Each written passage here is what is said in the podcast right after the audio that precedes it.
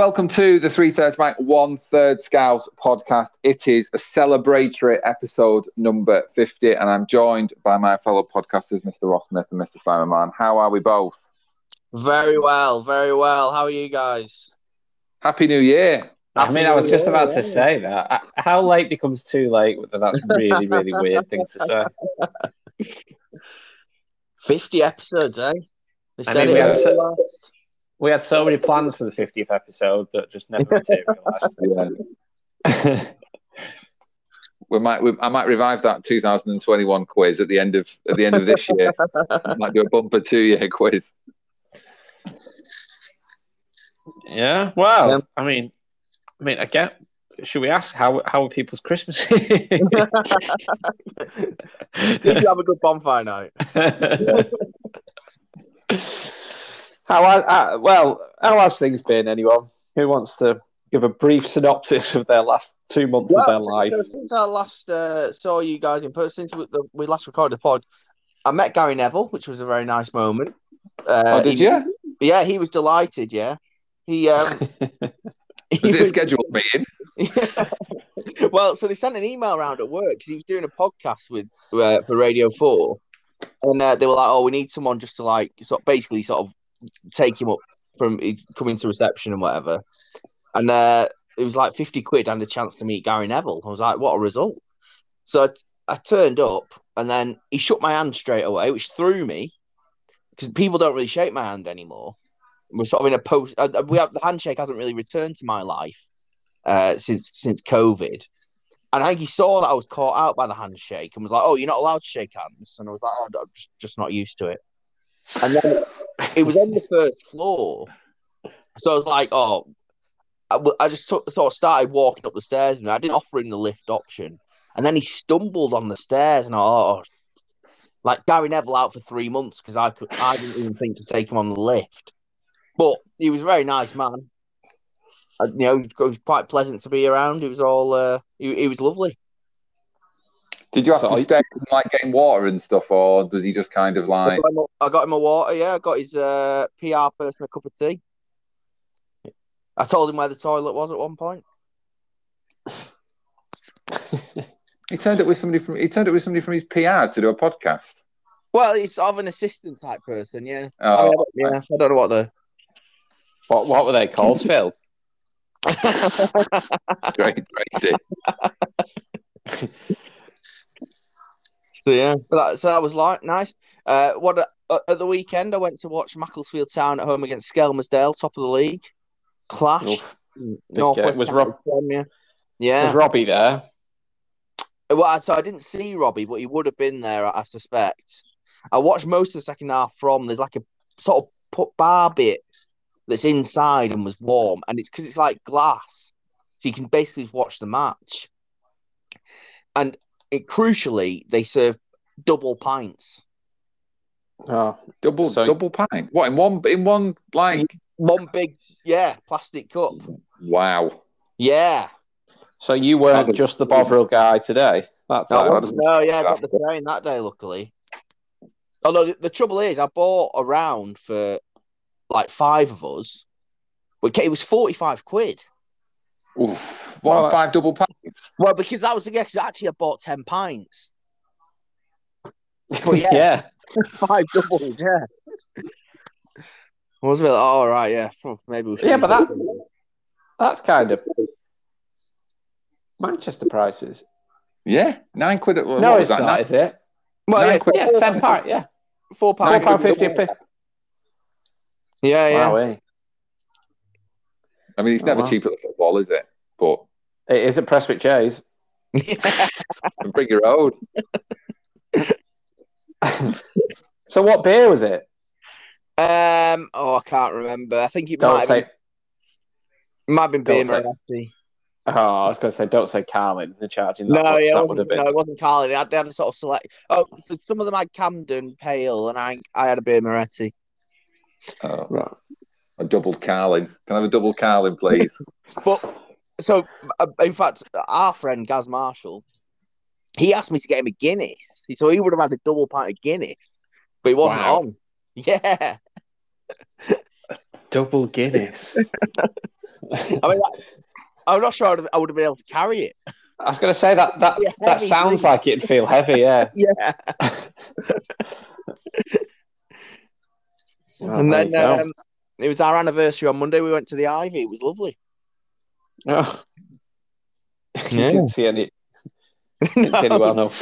no, no famous, no famous people there. oh, right. Okay. Oh well, very nice. Yeah, well, I've had a, I've had a lovely few, week, few weeks. What have you guys been up to? Cheddar, have you sank any more hole in ones since we last spoke? No, we've not been. Um, so there's obviously it's half terms coming up soon, so that's probably going to be. Uh, we'll probably make a, a, a couple of maybe well maybe a couple of darts over. Um, but we did go. Oh, when did we go? We no, we went for his birthday because we haven't seen him since his birthday. So we did go on his birthday, but we went to went to the one in the Trafford Centre, um, and um, there was quite. It, it was because it, was obviously the kid, the kids were off uh, like in between Christmas and New Year. It was really busy, so it took us ages to get round. Um, and Esme was there as well, and Esme was trying to get trying to put it in in as many as many goals as she could. She didn't realise obviously the, the least amount. but then obviously we, we got to the bit we got to the bit at the end, and it's it's not quite the one of the trophies is not quite the same as the other one. But I was like, Ashley was there, so Ashley was. I was like, watch. I said, watch Grayson do this, said, and and like he didn't do it, and I was like, oh, I couldn't believe it. I said, I I, I, I put too much pressure on on the poor lad. And then there was lo- there was loads of people there because it was when you go in as well as when you come out. And I put the ball down. I was like, I've done this a few times. I watched this. And I, I didn't do it. I was like, well, that's an anticlimax, isn't it? You didn't get- I shout was to the get- whole place as well. no. I've No. done this a few times. Gather round. I thought, I thought, I thought, because Grayson had gone first, I was like, oh, I'll, I'll see if he gets. I thought if he gets it in, I am in trouble because I thought oh, we'll have to. I thought we, we might start getting a few people looking then, but no, there was a there's I think there's like a, a monkey statue in the corner, so we had a picture of that, and then and and then we were done. Um, and then we, we were off got- as well. it's got handy parking situation at, at the Trafford Centre. But in terms of what is the best course in, in Manchester, would you say? Um, the best one, the best one is probably the one in the Printworks. Isn't there a new There's- one in the Arndale? Yeah, we've not been. I think is it called? I think Put Stars or something. We haven't been to that one yet. That might be what we might go there in, in half term. Um, but I still haven't used all my tokens for the other one yet, so I don't really want to pay somewhere I can't use my tokens for. I'm, I'm all tokened out. Um, but yeah, and then we were off, we were off as we were off as well on the uh, one of the weekends in January. I feel like we went we went for some food. We did something else after. I cannot for the life of me remember what we did. My memory is horrific. So one of the one of the um, adages of old age clearly kicking in.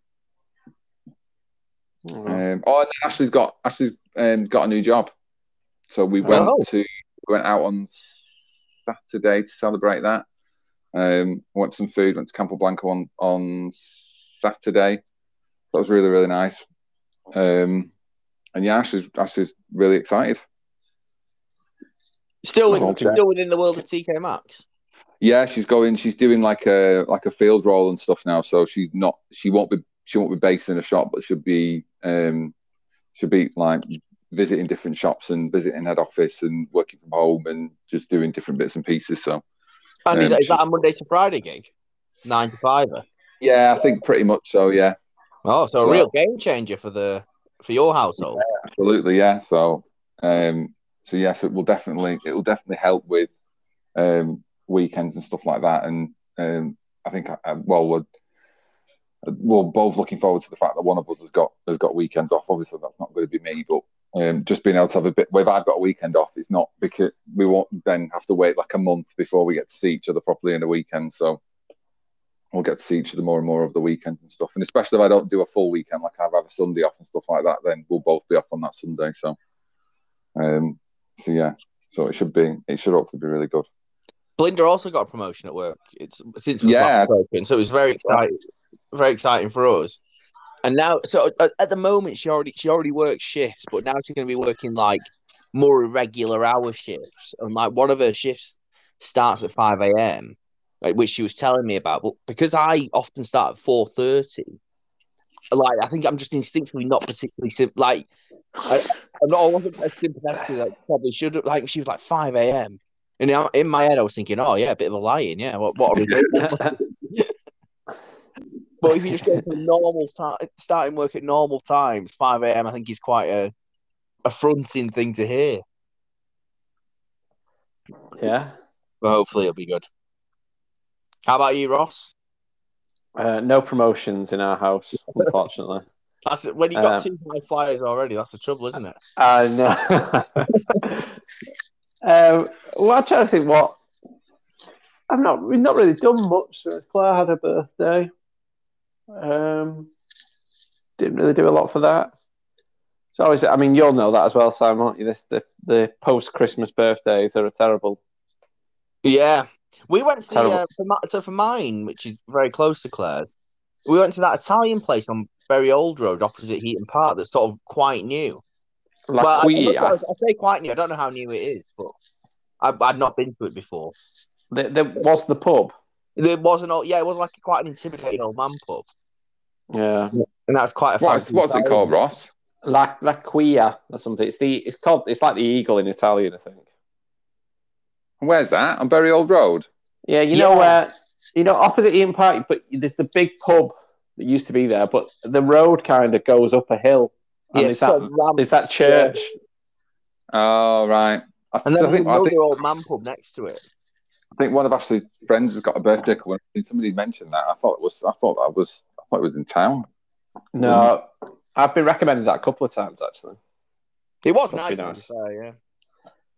Um, yeah, no, so so we didn't do much for that, and then basically I've just been Teddy's back into playing football, um, becoming the most aggressive man on the planet when he steps onto the pit, football pitch. Taking right after his dad. The referee called him over on Sunday to have a have a quiet word with him about his tackling, and so I was watching, thinking, "All right, well he's he's not doing anything too bad." But then Teddy started arguing back, and I thought, "This isn't uh, this isn't the way it should go." And then, uh, yeah, I I've not really done much else to be honest. I, oh, I'll tell you what I have done because I can't. Uh, obviously with Teddy's football, and Luke's football, and swimming lessons and things, uh, getting down to play for Dynamos has been trickier and trickier. So I've now been invited to start playing Vets football on a Sunday afternoon. So I've played two ga- two games of Vets football. For the for, for the Dynamos. No, no, no, for a completely different team. For Fails, Oh, with, right. Fa- Failsworth Villa Vets, they're called. And how Oh, old yeah. is it feel to be a vet? I was going to say, how's it feel? He's there. 35, I think you have to be. So I'm not quite old enough yet. But I think you're But- but allowed. When they've seen you play. yeah, they were, he fits in. uh, so yeah, so I played. I played two games now. I played the last two weekends, and we've drawn two all each time. Which, considering when I started, their record before was lost four, drawn one. I think to draw two games that I play, I'm, I'm taking that as quite a quite a victory, and I've pretty much played I- the full games. Are you enjoying? Presumably, this is a. It's a long time since you've been the young whippersnapper. Uh, Well, yeah, exactly. Yeah, I, I'm. No one looks at me and goes, "Ross might need to come off." Everyone looks at me and goes, "Ross is set for the full ninety." so, so, yeah, it's quite. Nice. I mean, the first time I played, we played on a grass pitch, and apparently they normally play on astroturf. So it was a bit of a muddy grass pitch. So it was a bit heavy on the old legs. I've never seen so many hamstrings go in a 10, 15 minute period as I had in that. Literally, every two minutes, someone would be on the floor sticking their hands up going, Ref, ref, just give me a few minutes. The game must have lasted about three hours, the amount of stoppages. It was So ridiculous. how old were the older players? So I, the first game we played three at the back, and I played left side of the three, and the the, the centre half played in the middle of the three. He was fifty three, um, but he was one of our best players. And then the centre midfielder just ahead of him was forty nine. And I think the keeper was in his fifties as well. So there's a fair few that are, that are older. But I think most of them are late thirties, to be honest. And is there a bit of need, or is it all quite? Is everybody Uh, at that stage now? the it's, it's a little bit of nothing, nothing. It's all for show more than anything. It's not. It's not that bad. So But I quite enjoy it. You get a lot of time on the ball, I can tell you that much. It's quite nice when you go from Sunday morning football, where everything's just run at you and hit you as hard as you can, to you got loads of time on the ball. So yeah, and they they can only, they only play like I mean we played the last two weekends, but normally it's a game every other week or something because they need they need a big break in between to recover. so Was there So, yeah. another another another five years and you'll qualify for walking football, won't you, Ross? I'm quite looking forward to walking football, to be honest. My, uh, my when my when my beer belly's got big enough, then I'll be quite happy. Yeah, so vets football, that's where it's at. Quite enjoying it. That, that's Well, it. I that, that is the, the transfer story I wasn't expecting to hear about on this. Oh yeah. Well, I tell you what, uh, just before, the, well, when the first game I played, the um, I was thinking, oh, I, obviously you're a bit nervous whenever you turn up to a new football team because you never know what the standards like. Or the people can tell you it's crap, can't they? But then if it's actually crap, is a different matter. So I turned up, and then he, the guy runs the team brings over the, the three who were playing at the back, and he goes, "Right."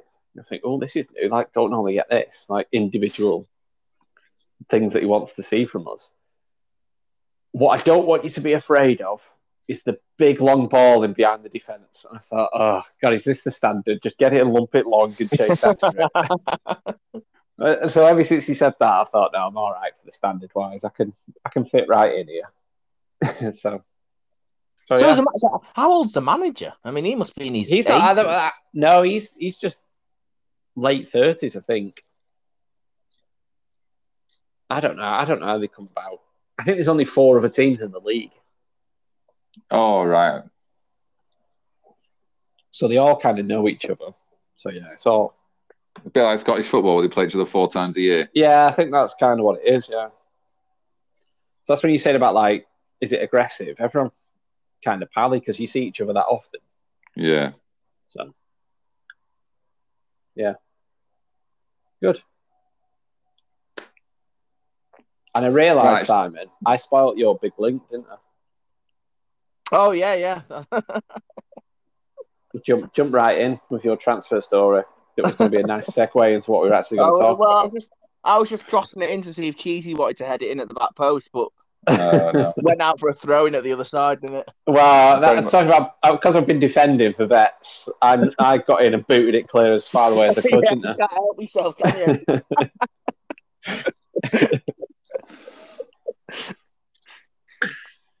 Feel like David Beckham when he had to play with Diego Forlan in the middle. Yeah. Go on, Cheeser. I'm out, I'm out of touch. Um, right, so we've got so obviously the, uh, for us not to do a, a, a podcast in the month of January means that we've missed the entire of the January transfer window, but we will we will start there. Um, We'll, we'll say that was planned. yeah, We didn't want to do little little roundups each week. We wanted to do Yeah, we didn't big want full to roundup. straight away, do we? so, so we, we've got we've got a lot to talk about. So we will um, start with the, the big movers and shakers of uh, of Newcastle. Um, so we'll have a break. Uh, we'll come back um, and we will talk about um, Newcastle's uh, 100 million pounds worth of uh, of January transfer window signings.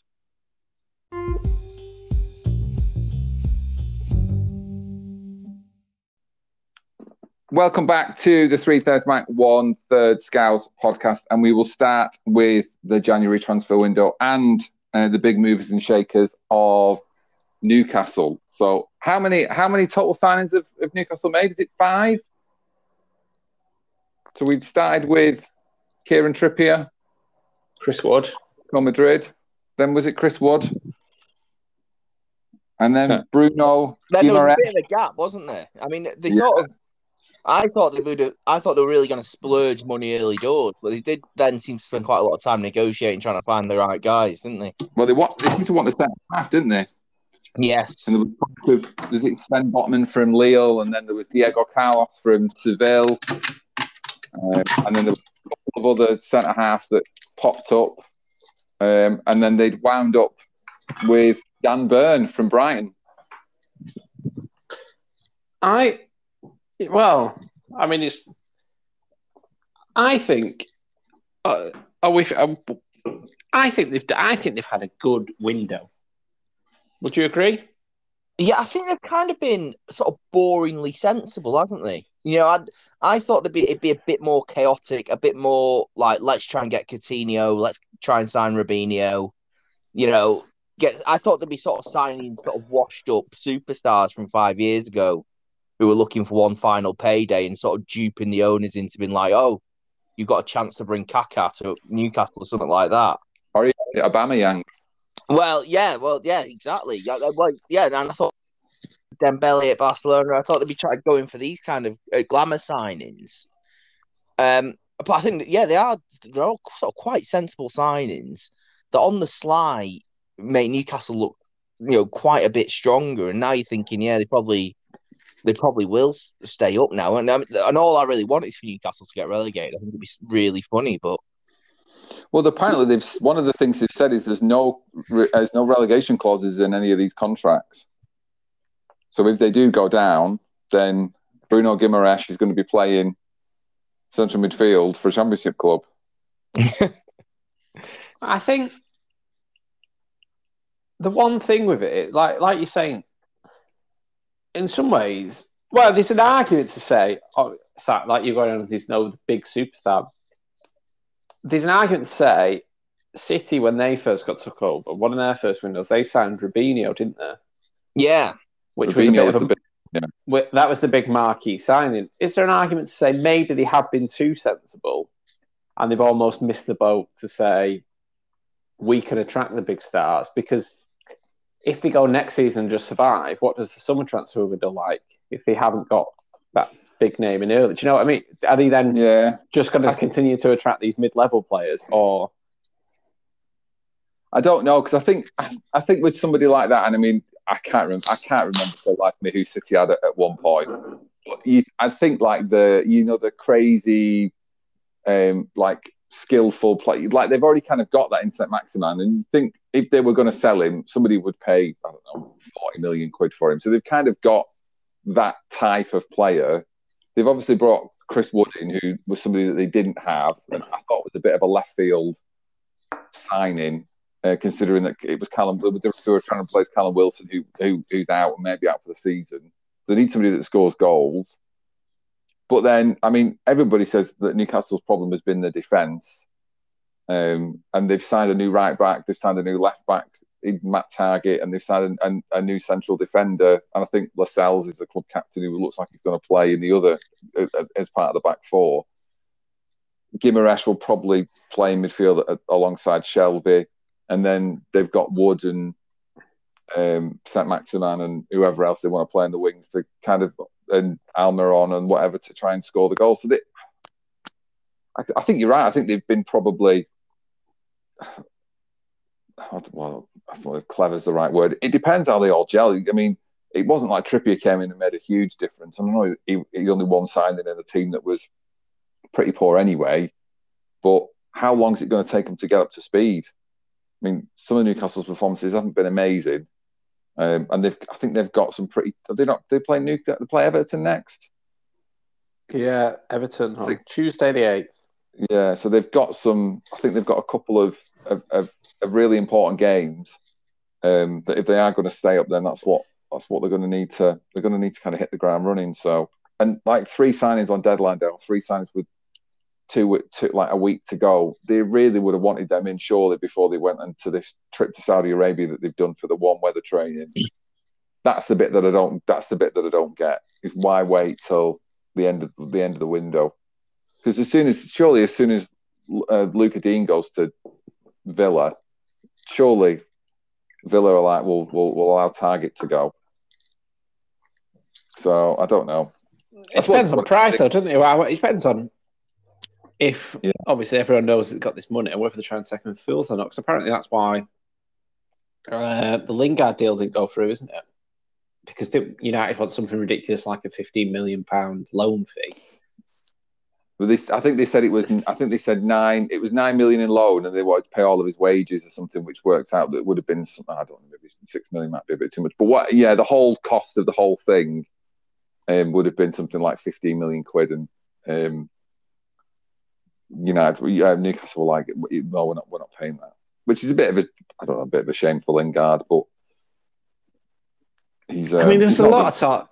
I was listening to Talk Sport on the way home today, and they were saying like it's a bit of a shame Newcastle didn't get uh, Lingard in because he would have been like a big marquee signing for Newcastle.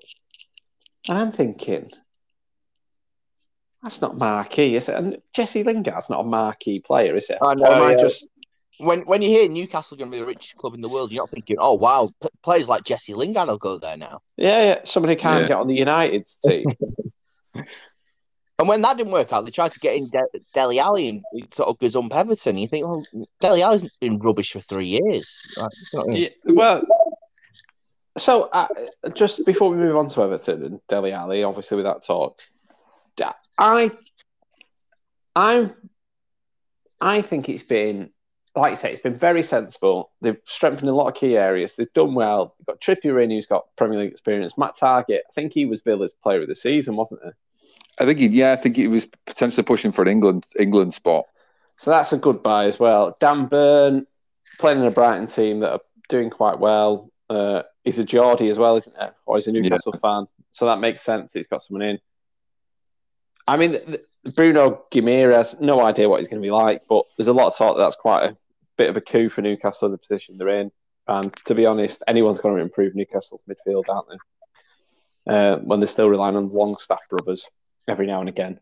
And then the only one that's a bit of a surprise, like you said, Cheesy, was the Chris Wood one. But do you reckon that's just kind of, do you reckon, Simon, that's just more of a, we're going to steal one of our rivals' goal scorers? Yeah, it felt like a, a real opportunity to just damage Burnley, didn't it? And it's almost, I'm not sure he's going to be banging them in. The, the, what, I, what I would say is, I think their squad was so rubbish at the start of January that even by adding these players, in a way, you sort of feel all right. Now you think that that, that sort of starting lineup that Cheesy went through then sounds pretty solid. But you're only a couple of injuries away from Ciaran Clark playing again, or, you know, whoever. And, uh, you know, it's not like they've signed a bunch of sort of Champions League level players who you think they're going to come in and at, at some point they'll click and they'll be able to like put a run of 10 games together. They've still got basically, they've now got a mid table Premier League squad, haven't they? And given Yeah, that they they've got a Southampton, haven't they? Or, yeah, and they are, if you, you know, in the league table, think they are still like sort of six points back, aren't they? So they can't, they sort of need to have a, needs to be sort of six points better than than their rivals over the rest of the season or whatever. And and you know, some of the rivals down there have have you know improved. So it's it's not you know it's not guaranteed, but they're looking a much better place than they were at the start of than they were a month ago. So, just on carry on with it. Do you think that? Um, do you, so, do you think they'll survive? Yes. I'm going to say no. You still think they're going down? Oh, I know. Still, I think still that's- go down. Eddie Howe can't. Eddie Howe sacked before the end of the season. Rafa Benitez in. Okay. is that that will that is that is that your sensible hat on, or just your new wanting Newcastle to get relegated hat on? So I think's going to happen, Ross. That's got that's got Rafa all over. There'll be no money. There'll be no money at the end of the season because they're in the championship. They get they, they get promoted. They get sacked after six games. Well, uh, well, I mean, if we take that they're going to survive, then yeah. If we take that as just that, well, that's where we're going from, and that will happen. How many windows before, or how many seasons do you think before you actually start to see? Well, the trouble is, it, but the thing is, I suppose, if they do actually stay up, then in the summer they're saying to players, "Look, Champions League this year." Whereas this, at the moment, they were saying to players, "Come to Newcastle." Very real chance you might be in the Championship next season. You know, if this goes wrong, which isn't a very attractive proposition. Now you're saying here's two, going to be, you know, you know, things are getting serious. So I think they might be able to get a better quality of a better quality player who's prepared to go there summer. So, what do you think Right. their transfer strategy should be in the summer? Then, do you think it should just be to buy from clubs around them? No, But they need, no, I think to- you, I, I, I think you want to elevate yourself. they need Yeah, a but do you not like? Do you not think like maybe go for like Ruben Neves at Wolves and I don't know, or a James Ward-Prowse at Southampton, or Potentially, yeah. I think they need, they're, they're probably going to be buying. If you think if they're going to buy from the Premier League, they're going to be buying what mid level. Yeah, that's what I'm saying. Like buy that, buy that who've, who've been there and done it, and you know that you can rely on them. But they've got the No, I think prospect. it'll of- be sign. I, I think they'll be trying to. I'd be thinking Mbappe and Dembele. No, the market looking trying to move into. I think they need to elevate themselves to the to the the the better. The, uh, you'd probably say plays in the England squad, not necessarily the best players in the world, but like I don't think they'll be after Declan Rice in the summer. Like I don't think Newcastle will be able to go. Oh, here's ninety million quid. We'll try and get Declan Rice, who could ultimately be, be in Newcastle's midfield for for the next ten years and take them to however much glory that, that they want. Whereas what who you just mentioned about James Ward-Prowse is very realistic that they that they might just go and pick off the best players and the rest of like it might be you think about might be Raul Jimenez from Wolves. But Might if they, have- well, I- if they do stay up, they're not going to be thinking, "Oh, next season, let's hopefully finish tenth, are they? I know, but they've got Yeah, not, but that's you what they. can't That's build what an they, that, entire team in a window. You can't just get an entire. And you think about how much money it would ultimately take to get you into the top six. You think about even But what's Like, the point of even- having all that money if you're not going to? I mean, they can't just spend it all in one go. yeah, Why but in, in in the summer they're not going to. So the current top, like in the Europe, City, Liverpool, Chelsea, United, West Ham, Arsenal, Tottenham, we're going to suddenly build a squad that's better than all them. Even West Ham now are buying thirty million pound central at centre halves. They're not. They're not going to be able to spend thirty million. I mean, they'll probably be able to buy. A, a- they need a goalkeeper. They probably need another centre half. They need. They absolutely need somebody to put the ball in the net, which will not cost. Which will cost them an arm and a leg because they know they've got money, and they need somebody else playing midfield. Because Jonjo Shelvey is not the answer to whatever question anybody ever wants to ask. Uh, but they might So be they- worth going after like uh, Zaha. No, As they've well. got Saint-Maximin, and you don't want another one. You need to, you need somebody to put the ball in the net. That's what they need. They need somebody to. They, they would have been better off signing Jermaine Defoe, who's going to Sunderland. I reckon it'll be on the phone to Mino Raiola. Does Haaland fancy Does being Paul? the king of Newcastle? Does Paul fancy going a bit further north? Yeah, They can have Pogba. yeah. The greatest Connie ever pulled was convincing people Paul Pogba could play football. Yeah, but it'd be interesting to see what happens. I mean, it shakes up the. I mean, the fact that um, pre uh, this international break, Norwich had won the last two games, Newcastle had won a game. Bur- who did Burnley draw with? Burnley picked up the draw against City, didn't they? Arsenal. Oh, wow. Arsenal. Arsenal, yeah. And Burnley have got so many games in in in hand. Yeah, they've got a few games in hand. So if they nick a win, then it all starts to bring it together. But have you seen Um, who Burnley signed to replace Chris Wood? Somebody who's taller than Chris Wood. You're not disconnected. Oh, perfect. Oh, but it just went quiet. um, yeah, no, they, yeah, Wout Weghorst, haven't they? Yeah, he's about six foot seven. Yeah, they've So, got uh, the Chris Wood in, haven't they? Yeah. So then, Cheese, uh, uh, Simon, you're saying Newcastle's got out. Who's still going down with them? I think. Obviously, I think Wat, is- Watford, Watford sacked Ranieri recently and have Roy Hodgson in. Do you think that makes them more or less likely to stay up? I think it makes them more likely to stay up. I w- I'm not confident though. I, I think Norwich are having a bit of a bounce at the moment, but ultimately, I, I still see Norwich going down, and and then it's a bit of a toss up between Burnley and Watford, maybe. Um, I think the others have sort of. I, I just think Everton will put. I'm not a big fan of Frank Lampard, but I think there's just so much quality there. Surely it will. They will pull clear. I think Brentford will have an will be able to have sort of got a bit of a cushion and we'll be able to keep out of it. The same kind of with Leeds as well. So I, I sort of see it as a it it feels a to me it feels a bit like it's Burnley's time to go down. I think you can only cheat the system for so long and you know they're not really a Premier League club, are they? And I think they'll eventually going to get found out. And I think this season might be it. The worst thing for Burnley was obviously Newcastle getting taken over. That was the worst thing for Burnley because Newcastle would probably end up. It was probably Newcastle's turn to go back down again this year. Yeah, I think. I think. I think what happens with Leeds will be. I think what happens with Leeds will kind of dictate what happens to them. But they did the fact that they beat West Ham was massive, huge for them. Yeah. And then I think Everton have got too many goals in them. I tell you, Newcastle probably should go after in in the in in January. Calvert uh, Lewin. Yeah, Calvert Lewin. Yeah, that would be a good signing. So obviously, we mentioned it before. Newcastle Everton is the next game. Then, do you not think? Obviously, you said Everton have a bit too much. Newcastle win that. Lampard gets off to a losing start against the relegation rival. Do you not think that could be interesting for Everton? Oh yeah, yeah. I mean, definitely could be. I'd, my instinct is that they will just find a way to stay up, but I mean, they kind of could do with Donny van der Beek and, and Dele Alli, who I'm not 100% sure how you fit them both in the same team, to be honest with you. Um, You're asking a lot of Allan, aren't you? Well, yeah. Yeah. Well, Doucouré's been their best player this season, and I know he's out injured again, but it's like all of a sudden, where do you end up putting? Where do you put Doucouré, or is he going to play Alli off Calvert Lewin and? Well, if he's going to play Richarlison as well, yeah. So he's sort of he's got a lot of players to fit in there. I mean, Del- Dele Alli is, is such a bizarre career that he's had. The way you know he looked like he's going to be sort of the future of England's uh, back in what that would have been sort of 2008 World Cup, 2018 World Cup. I was going to say 2008. Yeah. he has been in bad form for a while.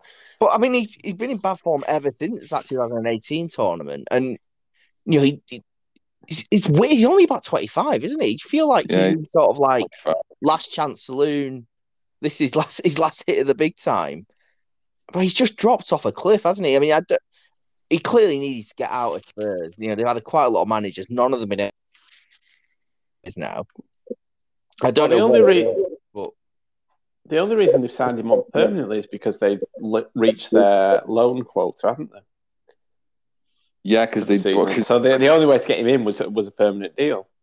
Benitez had brought in Anwar El Ghazi, hadn't he, just before they, they binned him off, and he was one of the loan quota for the. They've got him on loan for the rest of the season from Villa. I tell you what, tell you what was weird with, with Everton is they spent quite a lot of money on a left back. They sold Luca Digne and then signed a different left back under and basically Mykolenko, or whatever it was called. Yeah, basically because Rafa Benitez has fallen out with Luca Digne. But then sacked Rafa, which you know sort of seemed inevitable. But you do sort of feel like if they must have known in the Reds, or oh, going to sack you. Yeah, if, if the fixtures, if it, we don't get you know winning the next game or whatever, and you'd think, well, if that was your plan, you might as well say to him, actually, we're going to keep Lucas Digne because he is a good left back. Well, this, I think they were saying whoever was advising Lucas Digne should have been you. You will out. You will absolutely outstrip the manager. Like, like just just sit tight. And two weeks later, he would have been. He would have still been in. He would still been in the team. And if everything, Everton have made themselves weaker by doing that and made a potential rival in Villa stronger. It doesn't didn't make any. It, just didn't. The, the whole thing just didn't make any sense. Apart from Villa, who got a relatively decent player for twenty million quid. I mean, just getting back to the um, the Dele Alli signing, I think that's a terrible, terrible signing. Where well, does he play? Wrong, you haven't spent that much money on him, have you? Because you just have to just not play him. No, but then you've just got someone littering your team, just not doing anything again. just it's not. It's not a.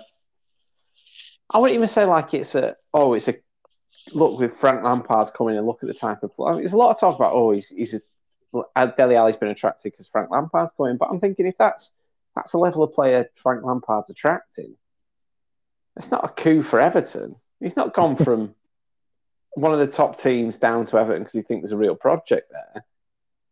He's been bought basically because he's at Tottenham. He's not played a single game, and well, Everton are desperate, aren't they? But like you say, what what what has Dele Alli done in three years? He's hardly played a game properly. I think one of the problems Dele Alli has got is because of the way this deal seems to be structured. It's very much like, oh, if he pays, plays twenty games, you have to pay extra million, and then however many more games. So it's going to be one of them. If he's not doing well, Everton get played. Everton, yeah, Everton. It's not like you can just like, oh, you know, we'll give him time, we'll bring him off the bench. Everton are going to be thinking, oh, every time we pay, this is every time we bring him off the bench for five minutes, this is costing us. So he's going to if, if it doesn't work out for him quite quickly and hits the ground running, they are just going to have to like cut him out in the cold, aren't they? Did you see that meeting with him and Lampard in the kitchen at Everton? Oh, with the big, with the hug. Yeah, he didn't look very happy to be there, did he? There wasn't a bounce in that step to meet Big Frank. I was like, oh, he doesn't look like he wants. he doesn't look like he wants. He looks like he wants to be at Everton slightly more than he doesn't want to be at Tottenham. but now I he's just got to don't- with the, the best player in the league, hasn't he? I think he, I think he would have. I think, I think I would have just gone. I mean, he, he's obviously agreed. He was having his medical, and you kind of think that he was so far down the line he couldn't have gone. But players have stopped medicals before to go to a different club. So I don't know. I don't know whether. I think if I, I think if Newcastle would have it around, I think I would have had a better. I I could I have just say, to be honest, I think that the whole Everton situation, they've got Van der Beek in, who I think he's still. I know, like um, during our Christmas New Year break, uh, did you see the tweet that United put up saying Van der Beek's making his 50th appearance for the club? When I thought he can't played 50 minutes for the club, let alone made 50 appearances. Fifty um, appearances. Yeah, but you think out he's he hasn't played. He just comes on for two minutes here and there, doesn't he? Well, So they're uh, all we all- we- appearances. We did we did get into the Europa League final last year. He must have played a lot of those group games, wouldn't he? Yeah, You sort of churn up a few appearances that way. Double But I- leg. but mm, although he's although he's a, he's apparently made fifty appearances for United, he hasn't in reality, has he? He's he's he's played a handful of games here and there. Never had a run to actually see what he's capable of. So Everton signing him, I don't- you can't say whether that's going to be a good signing or a bad signing because it's not like he's it's not like he's flopped for United. But Well, at the same time, it's it's- not like he's really perfect, um, perfect loan signing for Manchester United in, in as much as it's a real chance now for us to see what he's got, isn't it? And, you know, presumably he is going to play, and you know, at the end of the season, he will have had a solid run of playing in the Premier League, and in which case, you you know, you'll be able to take a, take an assessment of, oh, is he worth United giving him a go? Do we just need, or is he not? And we need to cut our losses. Yeah, but I'm not being funny. Yeah, if you were no. Donny Van de Beek, would you be thinking I'll play well and go back to United? He's thinking I'd play well. I need to get out of here. Well, no, but that- we- Just seen that with Lingard. Manager. We've just seen that with Lingard next next last year. I went to West Ham. I scored I scored nine goals in twelve games. I come back to United. Not even not even started. Not even played. Yeah, in, like but- United, the top of the league. Yeah, but look, Lingard's Lingard's had a lot of chances, whereas Van der Beek hasn't. And I know you can say two managers have been around and he's not played them, but I, I agree with Simon. I think Donny Van der the Van der Beek signing for Everton is a better signing for United than it is for Everton. Do you think Lampard's agreed to that? Because it was very like them the Well, management. yeah, because he was all he was all done for uh, yeah, Palace, with Chat Palace, wasn't he? Yeah. because he had uh, apparently Vieira was on, on the phone to Bergkamp, who's Van der Beek's missus. Uh, it's basically his father-in-law trying to get him get him to Palace. It was all it was all going there, and then Everton come in with Lampard said he wants him. Van der Beek says he had a good chat with Lampard and plays wants to play football the way he wants to play football, and he ends up at Everton. But like I say, you, if you're Van der Beek, you're probably thinking, if I sign for Everton on loan, I can probably stay in my own house. Well, that is it, isn't it? And then, like, but that makes you think more and more that he's gone to Everton to then put a run, get like you say, Simon, get a run of games in, prove himself in the Premier League. He's not up, up re, like up moved, moved his family about or anything, and then he's still settled, comes back to United, and hopefully gets a run at United. That's what I would suggest.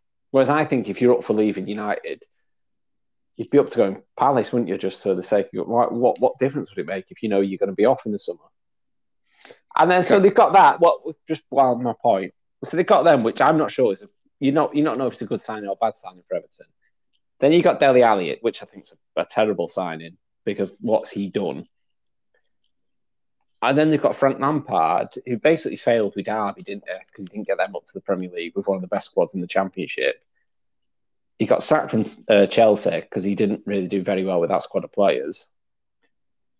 So Everton essentially find, signed a failed manager, two Premier League players who haven't done anything for two years in the Premier League. Doesn't leave them in a much better position, does it? Yeah, it's a really strange appointment, like because It sort of feels like they're giving it to Lampard because they feel he's the best available manager that, that they could give it to right now. But He's the fashionable choice, isn't it?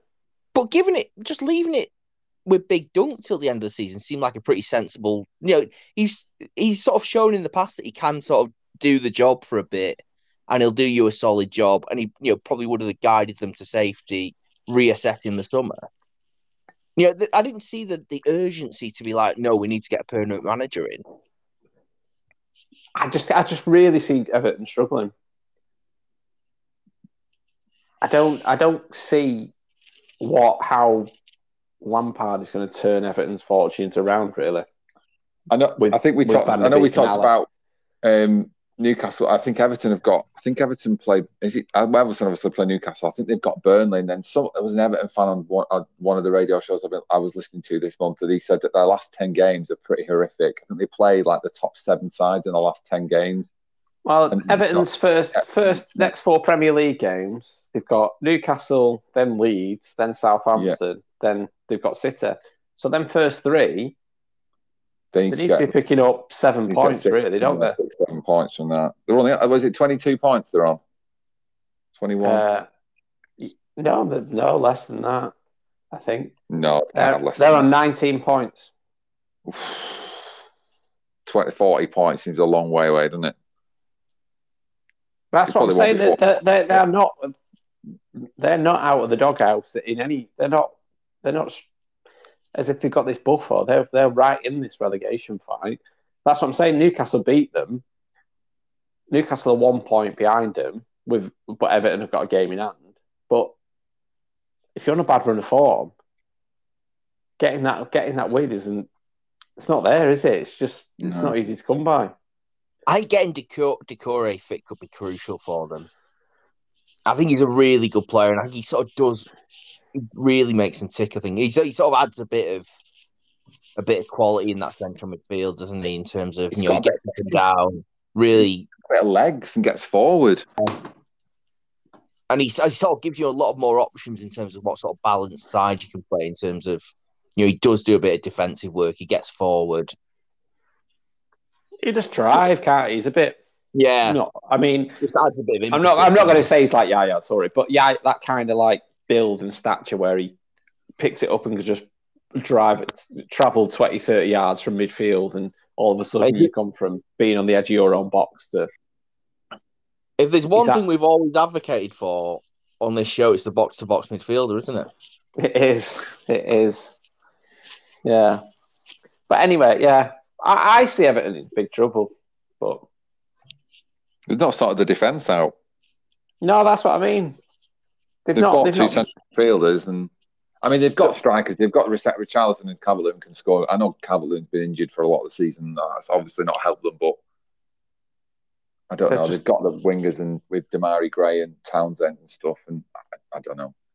Lampard's obviously looked at that squad and thought they need they need those two players, but it's not like those two players are coming from I don't know, a Norwich or somewhere like that. They've they've just played for they've spent thirty million on Norwich's best player and they've brought them in and they've been playing all season and they're they're on a good run of form.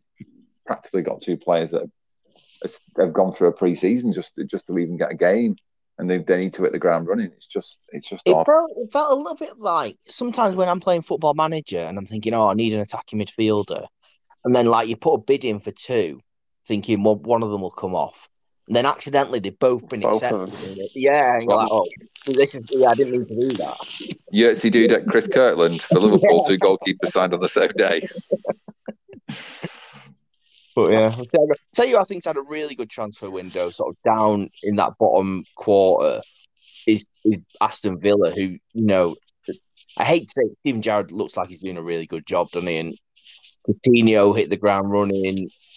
Uh, Lucas Digne like you feel like they've got a really good left back who was just slightly disillu- disillusioned with life at Everton. Uh, who else did they sign? Somebody else as well, didn't they? Um, did they get someone in from Juventus? But No, they wanted Bentancur, but he's gone Oh. to Tottenham. But um, but you know, and, and suddenly you think, yeah, like you don't, I don't, no one's really even talking about Aston Villa being in relegation trouble. No, and considering you don't really, you don't even really consider that they sacked Dean Smith, do you?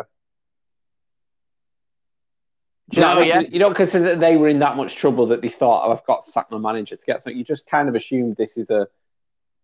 I think it feels like Gerrard's team already, doesn't it? Weirdly, Well, and at the time, I thought it was a bit harsh to sign Dean Smith. But I mean, you- you look at it now, you think, well, that was a really good decision. Yeah. yeah. I Interesting. think I'm sure they had somebody else, but I can't remember who. um, But I, just why just why you mentioned Gerrard, I was thinking about this before, and obviously Lampard. I mean, surely Watford could have just, just I mean, rather than Roy Hodgson, surely they could have taken a chance on Roy Keane. So we could have had the last of the season with Keane, Vieira, Lampard, and Gerrard as managers in the, in the Premier League. That would have been incredible. how's that? How's that on us?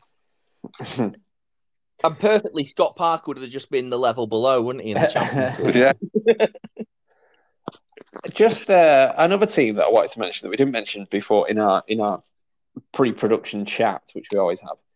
Uh, what do we make of Tottenham's window? Because obviously Conte was approached earlier on by Tottenham to come and be manager. Didn't want it because Tottenham didn't show enough ambition. Then he's come in, clearly been promised the world in the January transfer window. That kind of hasn't happened, has it?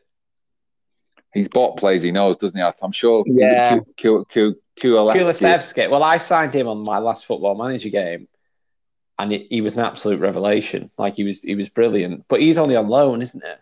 Well, is he not just going to take over? Is he not just going to come in and play the right wing back role that Adama Traore didn't want to didn't want to play? Well, that, that does it not? But that's what I mean. They couldn't. They couldn't get Adama Traore over the window. I know Barcelona come in for you, and he's been at Barcelona, and that's this kind of tugs on the heartstrings. But there's a lot of disappointment in Tottenham's transfer window, wasn't there? But he Yeah, wanted a but. I, I feel like the, the players they brought in. I, I think the thing with Conte is he's quite decisive, isn't he? And he clearly decided that he didn't fancy Lo Celso, he didn't fancy Ndombele. They've got them out, and they have got in, you know, Benton uh, Bentancur and this other guy, who he obviously does fancy, and you know thinks he can get a tune out of. And you know, if they improve the team, then I suppose it's a good a good window, isn't it? No, obviously, well, yeah, obviously, if they do better, if they do better towards the second half of the season with their players, then yeah, it's a good window. But I don't know. I just felt like it just all felt a bit last minute and rushed with Tottenham. Like Kulusevski, like he was, a, he was last couple of days, was he in the transfer window? There's, well, to I don't pursue, understand why Juventus seem to be getting rid of players right, left, and centre, don't they? Well, they've bought a thingy, haven't they? They've bought Vlahovic Oh, or whatever. They spent yeah, yeah. quid on him. I was like, where have Juventus got seventy million quid? For? I know they're a big, the big team, but I don't think there was any money in Europe. I there was any money anywhere. I know it is when, it's when you offload Aaron Ramsey and his massive wage bill. yeah. Well, Rangers can't be paying those wages. Can I think they? they're just paying his wage. I think he's on two hundred grand a week. I think. I think they're just paying his wages. I don't think they're. I don't. I don't even think that they're paying any. Rangers are paying any of his wages. Well, it's the uh, it's, Rangers are playing Celtic tonight, aren't they? What score And is it? Three 0 Celtic. Oh, is Oh. it? Wow. So So the Celtics Um, will be top of the top of the. I don't- uh, Ramsey's not. I think I thought Ramsey was going to play, but they said he's not playing no, tonight. he's, but- he's he's not played tonight. But Amad Diallo has, which again is the another United player that's gone out on loan. Um, but yeah. Uh, last one I wanted to mention just transfer before we move on to our two clubs. Um, Arsenal struggled the last four or five games to actually score a goal. Obviously, Aubameyang's not featured heavily, but do you think it's a good thing the way they've got rid of him, or a bad thing? I think they've been burnt in the past when they've kept the likes of Özil and Sanchez, thinking they'll come good eventually, and their quality will come through eventually. And they've ended up spending a lot of money on their wages and having sort of people that don't want to be there, probably negative influences around. And I think they just thought, let's just cut our losses. It's it's irrepair- irreparable with Obama Young. well, you say cut the losses. They've got fifty million quid back from his wages, Yeah, and he and he and he took a massive pay cut to go to Barcelona. So he clearly wasn't bothered about the money because he just pocketed all that from Arsenal for the last however many seasons he's got his his his contract. So he was like, "Yeah, I'll go. I'll rip up my contract with Arsenal and I'll go and play for Barcelona. Thank you very much." If I was Stan Kroenke, by the way, I mean, I'd be having serious words with Edu's the, the um, technical director, isn't he? Because Arsenal always seems to be spending money on players, and then they- they're never able to sell any players for any money, are they? They're, they're always just leaving on frees because they just need to get rid of them.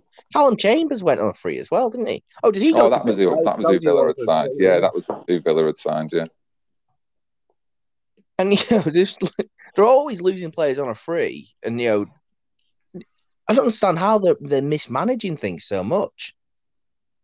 But You you know, this like- project, Ar- Arteta was always, you know, he always gets the talk about the project, don't you? You think, well, look, can't be that much of a project going on if you're just constantly in a bit of a mess with your transfers. But has he improved anybody? I mean, I, I know, like you, I know sometimes uh, when in Arsenal the situation they're in, they probably have to pay over the odds for players for them to come, but they paid nearly fifty million pound for Lacazette.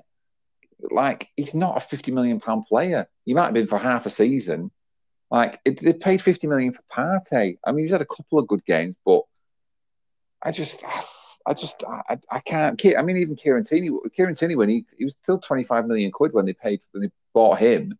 And you think, is he really 25 million quid? I mean, Ben White, 50 million quid. Ben White, a 50 million pound defender. Yeah, but I've always said this about Finger.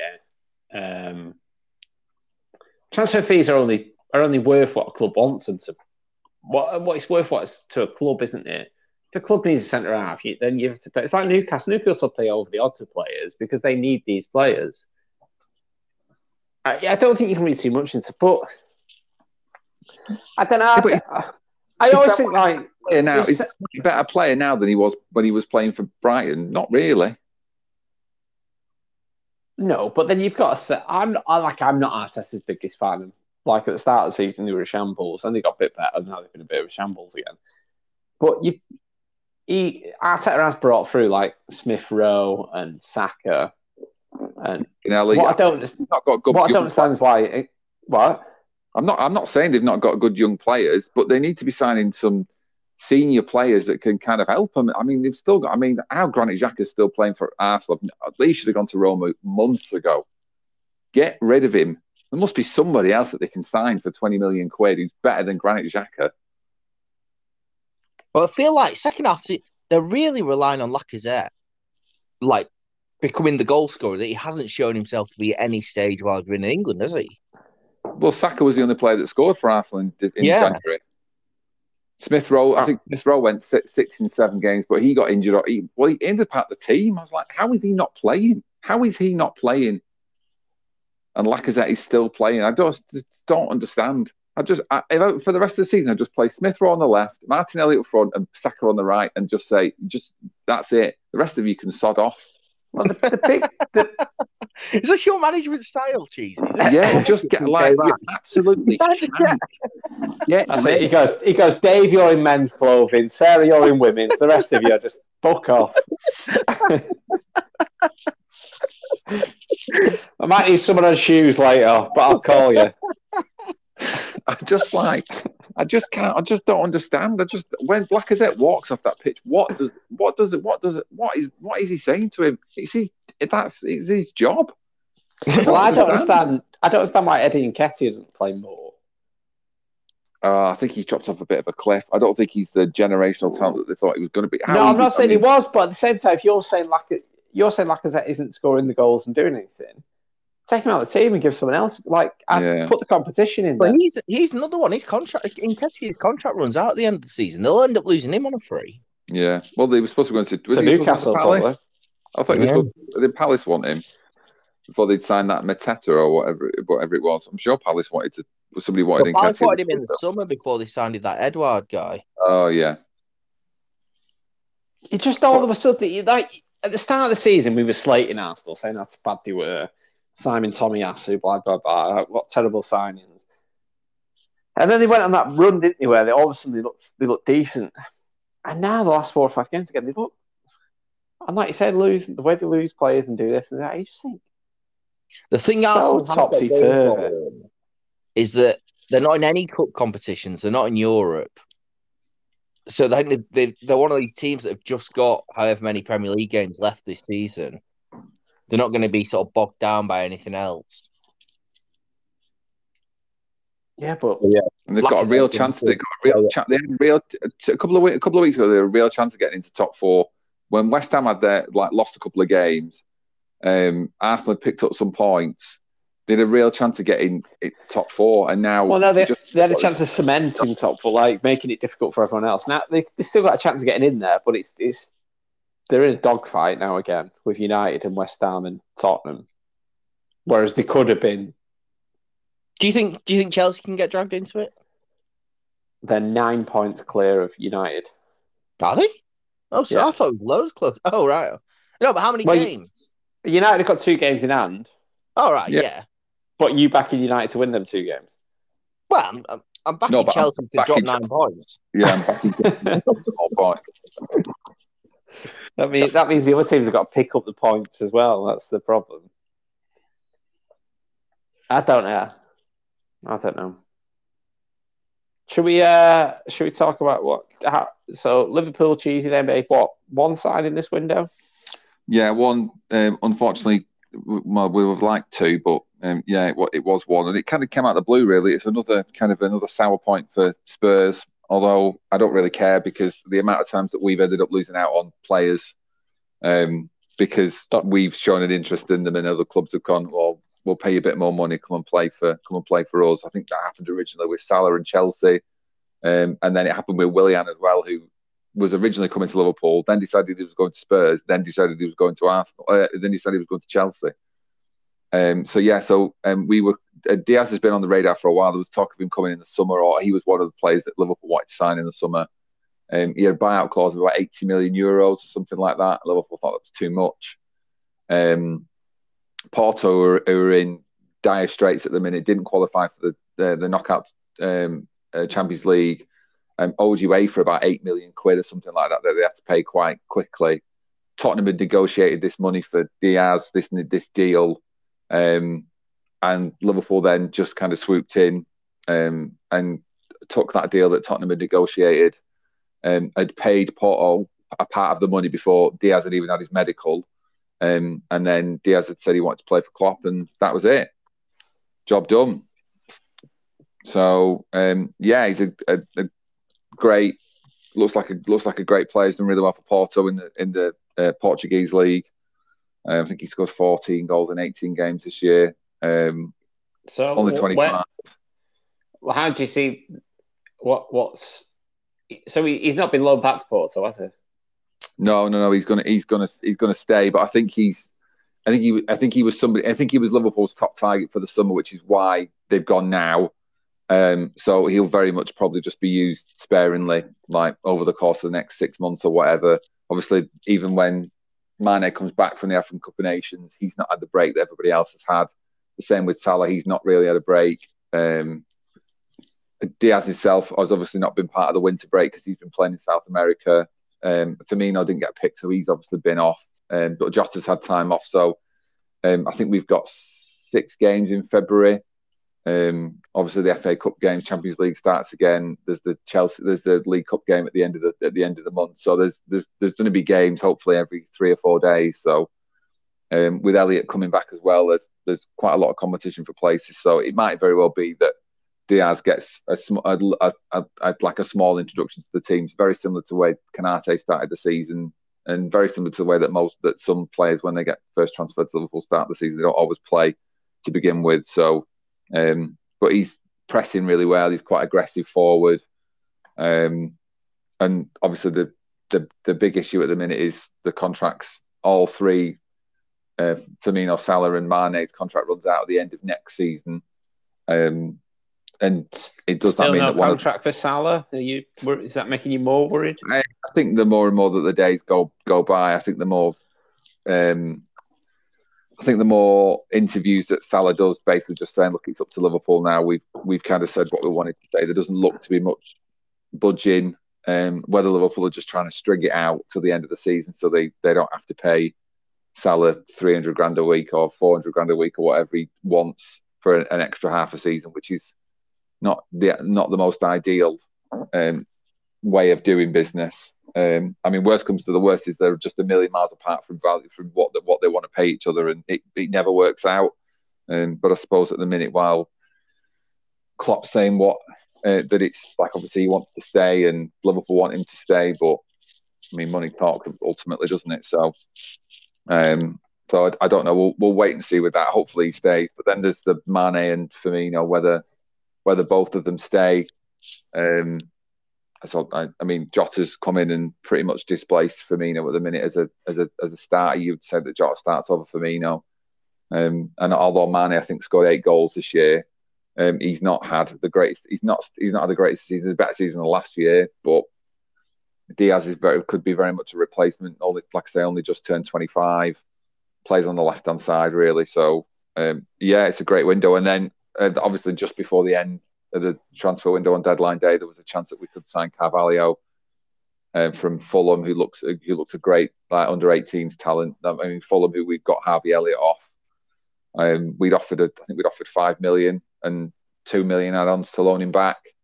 Fulham didn't want that and negotiated hard. I think they ended up getting nearly ten. Uh, but then the paperwork didn't go. You can't. There's no extension with the EFL. I think there's an extension sheet you can do with the Premier League if you want to sign a player, and you can do it till one in the morning or something like that. But there is no extension in the uh, in the EFL, and they couldn't get the sheet in to, to sign Carvalho and then loan him back to Fulham. Um, so Liverpool risk losing out on Carvalho because he can he, he can't sign a pre-contract because he's, he's under 18 and he, he's in the same country. Um, but it, it might they might be able to work something out before the end of the year. Looks like he wants to play for Klopp, but by the end of the season he could have been the one that get, got away. Couldn't go to Dortmund or whatever. So, um, but he looks a great player. I think he scored eight goals for Fulham this year, um, and looks like it could be a really really good player in a, in a, in a few years' time. So hopefully that happens but yeah, a relatively decent window for Liverpool. We didn't actually didn't expect to sign anybody. Klopp's like no, nobody expected anybody to sign anybody, and the Spurs have done all the donkey work, and we've ended up with a player that we would have signed probably in the summer. So looks like all the summer is, is geared towards finding a midfielder. Um. Okay. Uh, so, are you in the the titles back on camp or titles uh, camp? No, I don't. I, I don't. I don't really think so. I think. I think it's we we win our game in hand. I think it's six points. I think, um, and I know we've got to go. We've got to go to the Etihad later on in, in the year. Um, but I mean, City didn't look like they were going to drop points. Was it like 12, 13 games in a row they won? Southampton was the Southampton the only team that they've not beaten this season. Southampton took points off them twice. Um, I, I think it just depends. It feels like this break has brought City together. De Bruyne looks like he's the, the gears are working now. I don't know if City are going to drop six points. I think we, we have to go to the Etihad and beat them, which is never a done deal. Um, I don't think we've beaten City at, at, their place for a while. They've already played Chelsea. I mean, I'm relying on United doing doing us a favour. Um, I'm not sure if they've already played West Ham twice as well. So it just depends. It just depends who else that City have got to play and, and how well they play. But no, I think it's very, I think it's very much still City's title. I don't think we I don't think we've uh, I don't think there's any there's any worry about that. But while there's hope, there's hope. Who knows? Liverpool. What do you think, Simon? Do you think title's over? Oh, I I think City will win the league. I I think maybe I hope look. Hopefully there'll be like some on that City Liverpool game. I, I, really thought we were going to have a title race this season, and I've, I've been sort of I was slightly disappointed, wasn't you? It, it felt like it started December, so even like by mid December, like there was three teams in the title race. It was really exciting. And then very quickly, just looked like oh, City are going to run away with it again, aren't they?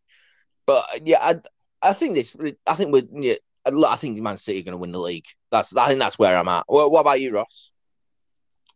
Uh, yeah. It's that, yeah thing is, the City team, like, I think the City teams remind you like United teams of the past, don't they? Where they, they start off a bit sluggish and then they just go on the back end of the season, they really hit the form and then just it's relentless. Put these rel- these runner games together.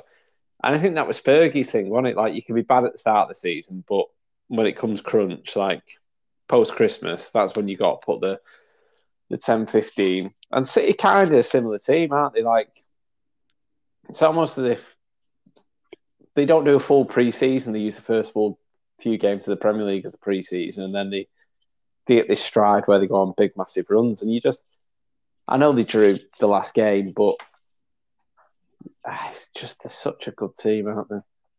The, our biggest problem is, is we've dropped points at the worst possible time. So, like that, the, those like when the ta- when the title race kind of completely disintegrated, we had that game at Spurs where we were look the the Kane incident went against us after about twenty minutes, but we were two one up in that game and should never have let it go. Alisson makes a mistake and Son scores the goal. We have one of the worst games. We, we miss a penalty at Leicester and get beat one 0 and then we with the league the Leeds game gets get cancelled and we end up playing Chelsea. We go two 0 up in that game and still can't see it out. And those three games us what seven points. We're eight. We were eight points behind. Um, we were eight points behind City. Then at the turn of the year, you just thinking there's just no there, there doesn't there doesn't seem much way. But the year we won the league, we beat everybody around us. We beat we beat City. We beat Chelsea this year we haven't. We've drawn with Chelsea twice. We've drawn with Spurs. We've drawn with City. We've dropped stupid points at Brighton. Um, I think there's another game as well that we that we drew earlier on in the season when we were winning. Um, and we're ju- we've just drawn too many games, and that's always the story of of, of Liverpool season. We're just drawing. We're just drawing too many games. So I don't know what happens in the second half of the season. A Diaz might come in and give everybody a, a, a big boost. Um, obviously, we've managed to neg- negotiate January, um, beating Brentford at home and um, Palace away. Um, even though that was probably a little bit lucky with the penalty in the last in the last minute, but we've won the two games without Salah and Mane. I think we play Leicester again on the eighth, and I don't think Salah and Mane will be back for them. But um, I think the final of the Afcon's on the fourth or something like that, maybe in a few days' time. So we'll wait and see. But um, hopefully Diaz Diaz might even get a game, might even play against Leicester. So um, we'll wait and see. January's normally a bit of a crap month for Liverpool, but it's turned out to be decent enough this time. So we'll wait and see. And we're never normally in the League Cup final or the FA Cup final or the FA Cup come February anyway. So we'll wait and see what we'll wait and see what happens. There we go. Right. Simon, do you want to talk about Manchester United first, though? Yeah, happy to. I, I think uh, no one came in. It was mainly about people going out. So Diallo went out on loan. Van der Beek's gone out on loan. Martial's gone out on loan. Uh, I'm trying to think who else. Phil Jones didn't go out on loan in the end. Uh, he's going to hang around. Lingard was linked with a move away, um, but has, has stayed. And I know we're not, we're not going to talk about it, but Mason Greenwood has been sort of suspended by the club, and it's so hard to see him playing again this season. So that's sort of, and I think I got a feeling that is why Lingard ended up staying. Actually, I think that once that happened, I think United were probably thinking we are going to be short of numbers if Lingard also goes out. So no one came in. We weren't really linked with anyone. It's I sort of January is always a tough. Yeah, it's a tough month to buy players, and mixed in with the fact that you don't actually know your manager's going to be next season. The the big gap in the Man United squad is central midfield. I feel like in the summer that will be the dealing with who is going to be our central midfielder will be the, the, the big task that faces the sort of new uh, sort of recruiting team of whoever is sort of takes over from uh, with Woodward and whatever the process is with Rangnick. And identifying who we're going to sign in central midfield might be well. Woodward's gone now, hasn't it? Yeah, yeah. The, yeah, we're in a post Woodward world now. Mm, in the Richard Arnold world, aren't we? Yeah. So um, what? Uh, what did you oh, make of it all? Uh, I was pleased Martial went, mainly because I just think I, I think there's a lot of players at United. Your Martials, your Lingards, your Pogbas. It's a bloated squad, wasn't it? Yeah, who just kind of have been around for the ride, kind of for a lot of the seasons you can't really say they've bust a gut for anything or really worked hard or tried hard or look. I, I don't Lingard. What did what goal did Lingard was it the FA Cup final or whatever? Yeah, uh, yeah, he, he scored the winning goal. He's got a good record at Wembley, hasn't he? I think he's scored a few. Yeah, I, I know you can say he's had some good moments, but on the whole, he's flat to deceive at United. Same for Martial. I know he had like a, like a goal scoring record of one in three, but at the same time, you were never caught you were never you never knew what Martial you were going to get. Same with Pogba. You go through these months where you go, oh, he's an absolute world beater. How can we let him go? And you go through the same months where you go, what an utter piece of crap he is, and let's just get rid of him as soon as possible. So kind of we need we need to we need to trim down the squad and get it back to a core of players who actually want to be there and actually care about what's going on. Um, and I agree that obviously the situation with the, not knowing which manager is going to be there at the end of the season, it's, it's, it's a good thing we've not signed anyone because you could have said we've got to sign players and then who's going to know what role they're going to have in six months' time when we get someone else in. Um, so yeah, so no, like in terms of transfers, not disappointed. Maybe would like to see Lingard go out as well, but like you said, Simon, maybe in hindsight, thinking about it, if the club kind of had it, knew this, well, knew about this Greenwood thing, then they need to keep they need to keep options available. As Greenwood had been playing quite a few games.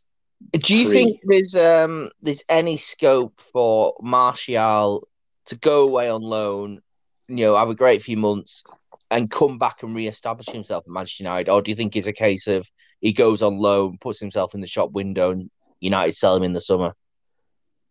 Uh, yeah, the second one. I, I can't see a way back for him. I, yeah, I can't see like Martial ever playing for United ever again. I think that's it. It's game over now. Can you see him doing that? No, no, I think he'll be. I think his time at United sort of come to a bit of an end. I think he's a, he had that amazing start, didn't he, with that goal against Liverpool? But I think he's. Um, my feeling with Martial is he's sort of the same player now he was five or six years ago when he was that really exciting young player who was a bit inconsistent, but sometimes would look like he could kick on to be a real world beater. But now all Yeah, of a he- sudden, he's sort of 27 and he should be in the primary. He should be that consistent world beater, but he still looks like the guy that might kick on at some point. I think You this is been- always the thing, isn't it? Like when you sign a youngster and you see flashes of brilliance, you think, "Oh, fantastic!" and you can deal with flashes of brilliance at that time. You think, "Well, we've got the years left in him to see and see and see." But then, like you say, when he, when you get to 26, 27, 28, you want to see seven out of tens each week as opposed to a four out of ten with two minutes of brilliance. So you, that's what you you're hoping for the consistency as opposed to him. You should have been paying. You- They should. You should have been paying Monaco another seven million quid for his Ballon d'Or win. Yeah, of course, yeah. Uh, I, I, I have always felt with Martial. The thing that I think really goes against him is he does have a bit of a resting bitch face, and he does look. I think he's just the way his face sits. He just looks completely disinterested sometimes. When I'm But I would also- really. I would also say that he's had a lot of support from the fans. Yeah. Oh, 100 percent. He he has been backed because he was initially when he first came over. There was a lot of uh, slagging him off for the amount of money that United paid for him because he was only a how old was he? 19? Yeah. And how could you pay that much for a 19 year old player? And, and he also, he and I think that he played- galvanized Yeah, that that galvanized the support behind him, and he's always had a lot of support. But he, for me, he's never backed backed up the support and kicked, like you say, he's never kicked on from what you what you thought. And I mean, put you put a Ballon d'Or clause in someone's con. You, I don't know you what type of striker he is. He's not. He's Well, not quick, is he? thing. No, I don't. I, I I don't know where his best position is. I don't know where he plays best on a football pitch. He doesn't play best as a winger, but then you stick him as a number nine. He's too lazy and doesn't make enough runs in behind. So I don't know what you do with him. So I'm quite glad he's gone out in a way. Um, look, I mean, like like you say, he's not been terrible, but at the same time, he's not been brilliant. I don't I don't hate him, but I'm no, not. yeah, des- I, I'm not I've desperate seen for him him to play, stay either. yeah. It just hasn't just- worked out. Has it? Yeah, it's just it's just real middle of the road kind of stuff where you go, oh, well, fair enough, right? He's gone. I t- I tell you, somebody United have uncovered in January, and that's Anthony Elanga. Well, uh, yeah, and I think that's sort of part of the reason all these players have been allowed to go out on loan. You know, all of a sudden, you, you see him now as an established part of the first team squad, don't you? Well, you, And you start to wonder why you paid 80 million quid for Jadon Sancho when I'm sure Elanga's done more in two games than Sancho's done on the season. But again, this makes me want, like, I don't Sure. know what All that. you are. Surely Ole saw Alanga play and must have thought, he, he must be able to do Right, it. He no, must be yeah, able to- I only played Elanga a few times. He scored. I mean, he, he, he is young, so he's, he has been getting better, I guess. So I think I think to be fair to Ole, I think he did. He was kind of involving him a bit. Yeah, it wasn't like he was completely disregarding him. He had been involved in squads and things, but the Sancho one again, that, that he's still baffled. Like, But he will come good. I've I've got faith in Sancho. he just needs a man. He, he, he just needs someone who's going to say, "We just need a style of play again that you can we can go and build around, and someone knows the jobs and knows what they're going to do." We, we haven't had that. We haven't had this consistency for. I mean, we had it under Solskjaer when we were a counter counter attacking team. Then we went all of a sudden we got this possession based team. Then Rangnick's come in, and at the start this was like four two two two two whatever it was wasn't working. Then he's changed again.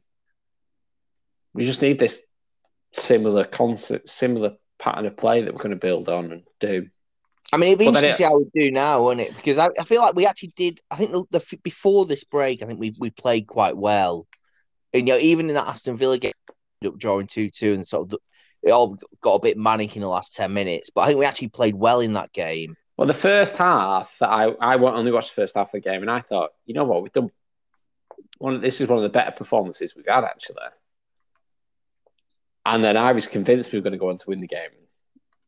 I drove somewhere, found out that we hadn't won the game. But yeah, I, I agree. I think performances have slowly started improving, but I think we And performances had started two improving. now. Yeah, and I, but I think performance has started improving since he's moved away from his own four-two-two-two thing that he's realised just doesn't work in the Premier League. He's kind Yeah. of. He, But I like, I like that. ways, I like, I like that he's kind of adapted, and you know, he's now had a few weeks to work with them. So I, I, feel United are in quite a good place at the moment in terms of. And it'd be interesting to see how Diallo gets on. I think Diallo always looked quite slight and the kind of guy could be pushed off the ball whenever he played. In the few times he has played for us, I think sort of six months of being kicked around in Scotland might be good for him. The game, the game against Brentford. What formation did he? Did he go back to playing four two three one or whatever it was, or four three three, or It's it's kind of four three three. I think. So I think Bruno is a bit more in the three than he was previously. yeah, it's all. Yeah, it's still. I still won't say it's there as you know exactly what's going on, but it makes more sense than what a four-two-two-two two did. Everyone seems a bit more comfortable in what they're doing. I mean, the big thing for me before the window, before this break, was Rashford getting back on the score sheet. Yeah, that really because the, the, the, the game before what was the game before? Where he just looked really disinterested where he was the keeper spilled a couple of balls and he just didn't yeah. he switched off and won't go after him. I think you're thinking this is going to be a long season. And he got a lot of stick for that game and then the next game he went and scored and he backed it up with another goal. So you think that's that's quite a positive actually that he's he's managed to do that I mean it's interesting Ronaldo hasn't scored for a while has he No, and he hasn't he, he wasn't involved for one of the games either, was he?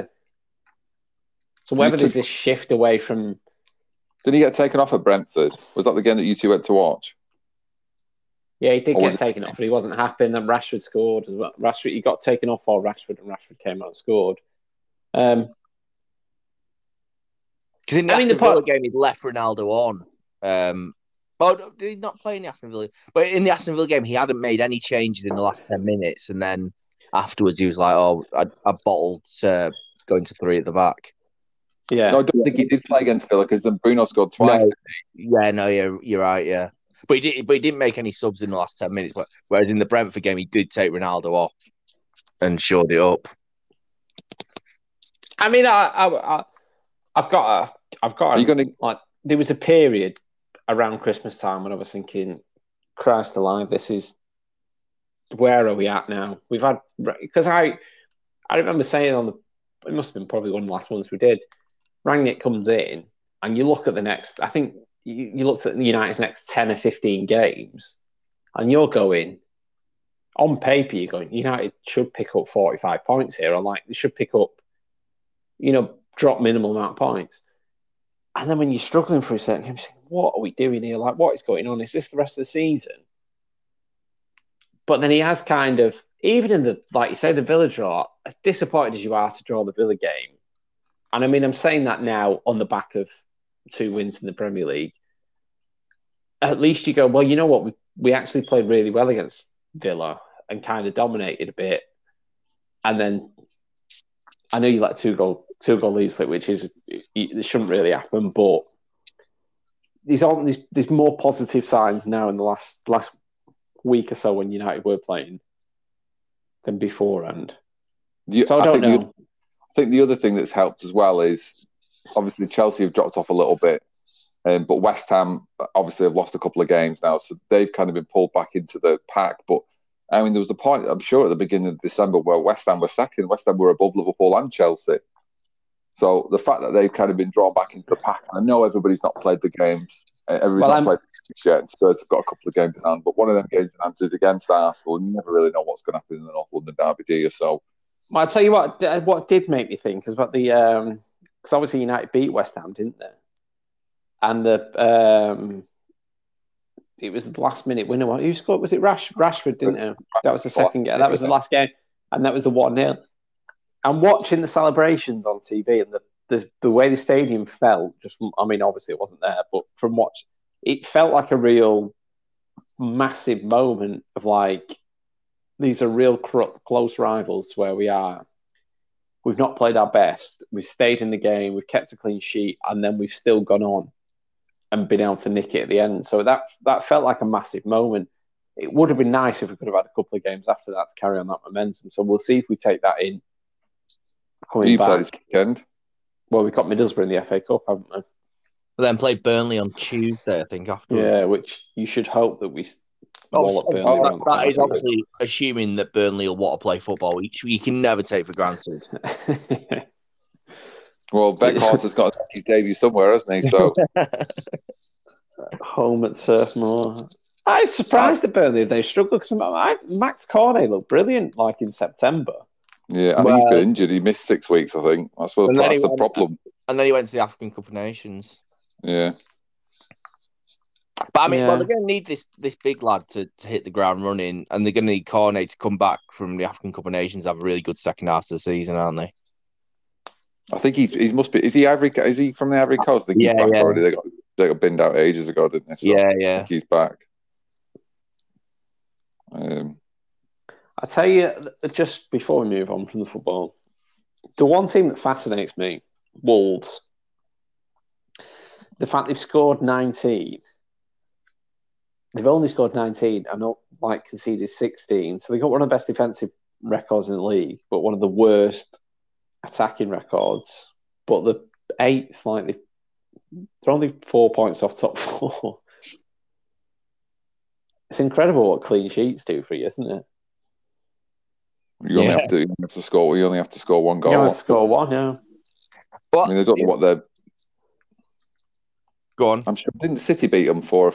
Didn't City beat them? For, I'm sure somebody's beaten them quite handsomely as well. So they've they really just haven't conceded in an awful lot of games. They've probably had a lot. Don't get me wrong. They've probably had a lot of nil nil draws as well. But Well, no, they've won ten games. They've lost. They've lost seven, so they must have lost one 0 But it's just it's just fascinating. It's fascinating the way they've changed under whatever he's called. Bruno Lage, is it? Yeah. Uh, but and the other thing we've not mentioned, and which will be sort of be fascinating to see how it plays out over the rest of the season, is uh, Christian Eriksen's return. yeah, Brentford. Hopefully they stay up. Yeah. Does that, that much worry you every time you watch Match of the Day? Well, yeah. But I mean, you can. I can only assume he must have done like so many tests. Like he's got. like Is he not got medical- well now? Yeah. He couldn't play. So whatever he's got fitted, he can't play with that in Italy. They won't allow him to play in the Italian league, which is why he couldn't carry on playing for Inter.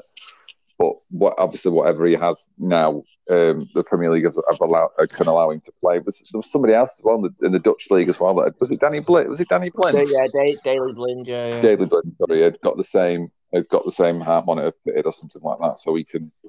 So they But I can- think Daley Blind had it fitted sort of before he didn't have a, a like an incident like Eriksen's, so it was kind of preemptive. Whereas obviously Ericsson had that moment.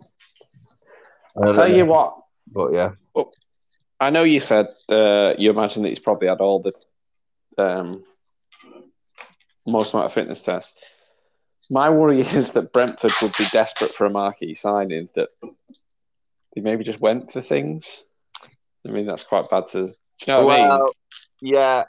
Uh, Well, I do sort of feel a bit like Because a mean- medical isn't. It's not. It's not a regulated process, is it? A medical is just based on what a club is willing to accept and not accept as a as a risk, isn't it? Yeah, No, but I think, they but, must but have won't.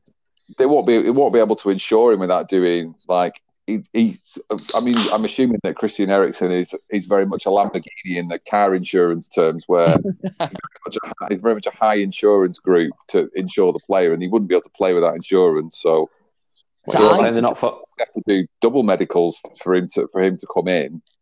Um, My concern is, play. I suspect, I suspect he's had a very thorough sort of physical medical to see he'd be safe. But on the slide, he's not in purely football. He's not played football for a long time.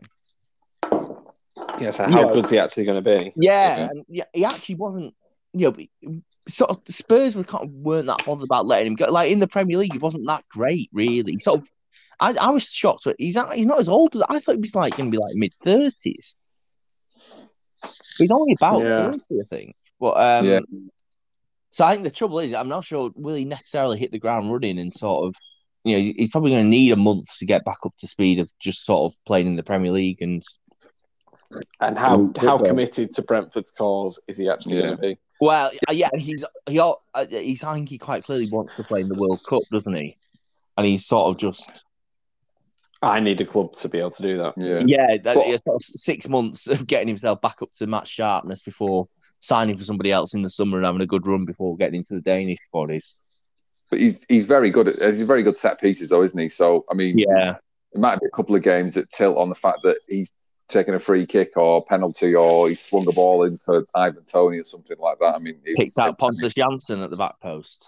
Yeah, something like that. So it's um, there's, I don't know. There's and it doesn't isn't isn't Thomas Frank isn't Thomas Frank Danish? Yeah, yeah, Yeah, I think Christian Nørgaard is as well, isn't it? That plays in their midfield as well. So he's there's potentially the connection of obviously will come in, come and play for us, or he, they know people who know Christian Eriksen. If you want to come and play, we'll we'll, we'll, take you come and play for us. So, um, but yeah, I think I, and I think one of the we were talking about footballers earlier on, uh, earlier on and stuff like that. It will be quite nice to see the reception he gets every away ground between now and the end of the season, which I'm pretty sure will be, um, which I'm pretty sure will be quite special. So. Quick question, just to end the whole football transfer. If you you're a let's you're a Premier League level footballer, yeah, yeah. not not a third choice goalkeeper, Simon, but a No. proper Premier League it's not a perfect scenario. No, it's not a perfect scenario. And You're an outfielder as well, and you want game time. Which team would you sign for outside the top seven? Um, So you can't sign for Spurs, Arsenal, West Ham, United, Chelsea, Liverpool, City. Which team Mine- would you si- for the rest of the season? mine's easy. I'd go and play with Gerrard at Villa What? Just because it's Gerrard? just because it's Gerrard. What would I you do, think- Simon? So I think this season Everton are an absolute mess. In je- in normal times, I think Everton would be sort of quite a big club that always look quite progressive. Leicester don't look great this season. I mean, on the sly, I think the thing about it, I think Villa is the perfect answer because you can go from Villa to one of those top seven. Whereas sometimes I think if you're a team like Leicester or Villa uh, or Everton, you can kind of get a bit bogged down. Like they don't really want to sell. They in their own heads see themselves as rivals, and all of a sudden you Seamus Coleman, you've just been stuck at Everton your entire career. What about you? so you was so who are you going for? Villa. Villa, yeah. So you're not picking Newcastle to be part of the project of Oh well, I mean, yeah, I go where, wherever offered me the highest wages. Where I, I go. thought I thought I thought you were going to fund the podcast for the next five years, Simon, by going to Uh, who would I go Don't worry, to? I've signed Ed Woodward up as our new uh, advertising consultant. I'd, I'd maybe go. I'm going to go different. I'm going to go Brighton. Nice place to live, I, I suspect. And I, I, I get the suspicion Graham Potter's a very, very good coach and should probably be managing a much bigger club. So Well, I'd go there. I think his time will come. I was surprised he didn't get talked about more for that Everton job, actually. I think most Everton fans would have probably wanted him, wouldn't they? But yeah, there we go. Are we doing any other sports? Or have we got time? We've got time, no. We've got time. I mean, I quit and came back, so I've got another forty-five minutes on my own to do. Don't. Well, we'll leave it less than a month next time. well, it's good to catch up. Absolutely. Yeah. Oh, good to hear from you. Is um is the United Middlesbrough game on TV, Simon? Well, Yeah. it's a Friday. It's Friday night. Yes, I assume so. Yeah. United in the FA Cup, of course, it's on the telly. Well, I will- Also, United in the FA Cup. I've been So, on- are you are you staying home to watch it? You and Belinda are sitting opposite ends of the house, and so Blinda's working nights throughout the Winter Olympics. She's working every night for the next two weeks. Next, yeah, two and a bit weeks, starting tonight. so she won't be able to watch it. Well, I think she'll be at work. Yeah, so i- i- in hindsight, she wouldn't have been able to go anyway. Um, but uh, yeah, so we're sort of now living basically. Uh, we're just sort of passing ships for the next two two weeks. oh, okay. Oh well, yeah. Yeah. So that means you're free most evening then for a drink.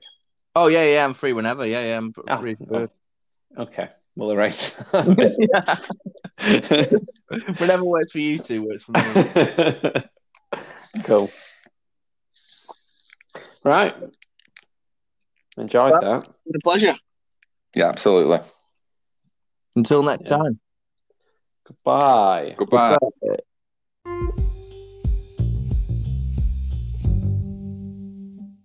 Thanks for listening to the Three Thirds Manc, One Third Scouse podcast. Give it a like, give it a share, and let us know what you think on Twitter at Manc3. That's at M A N C T H R E. And keep listening for more new podcasts every week.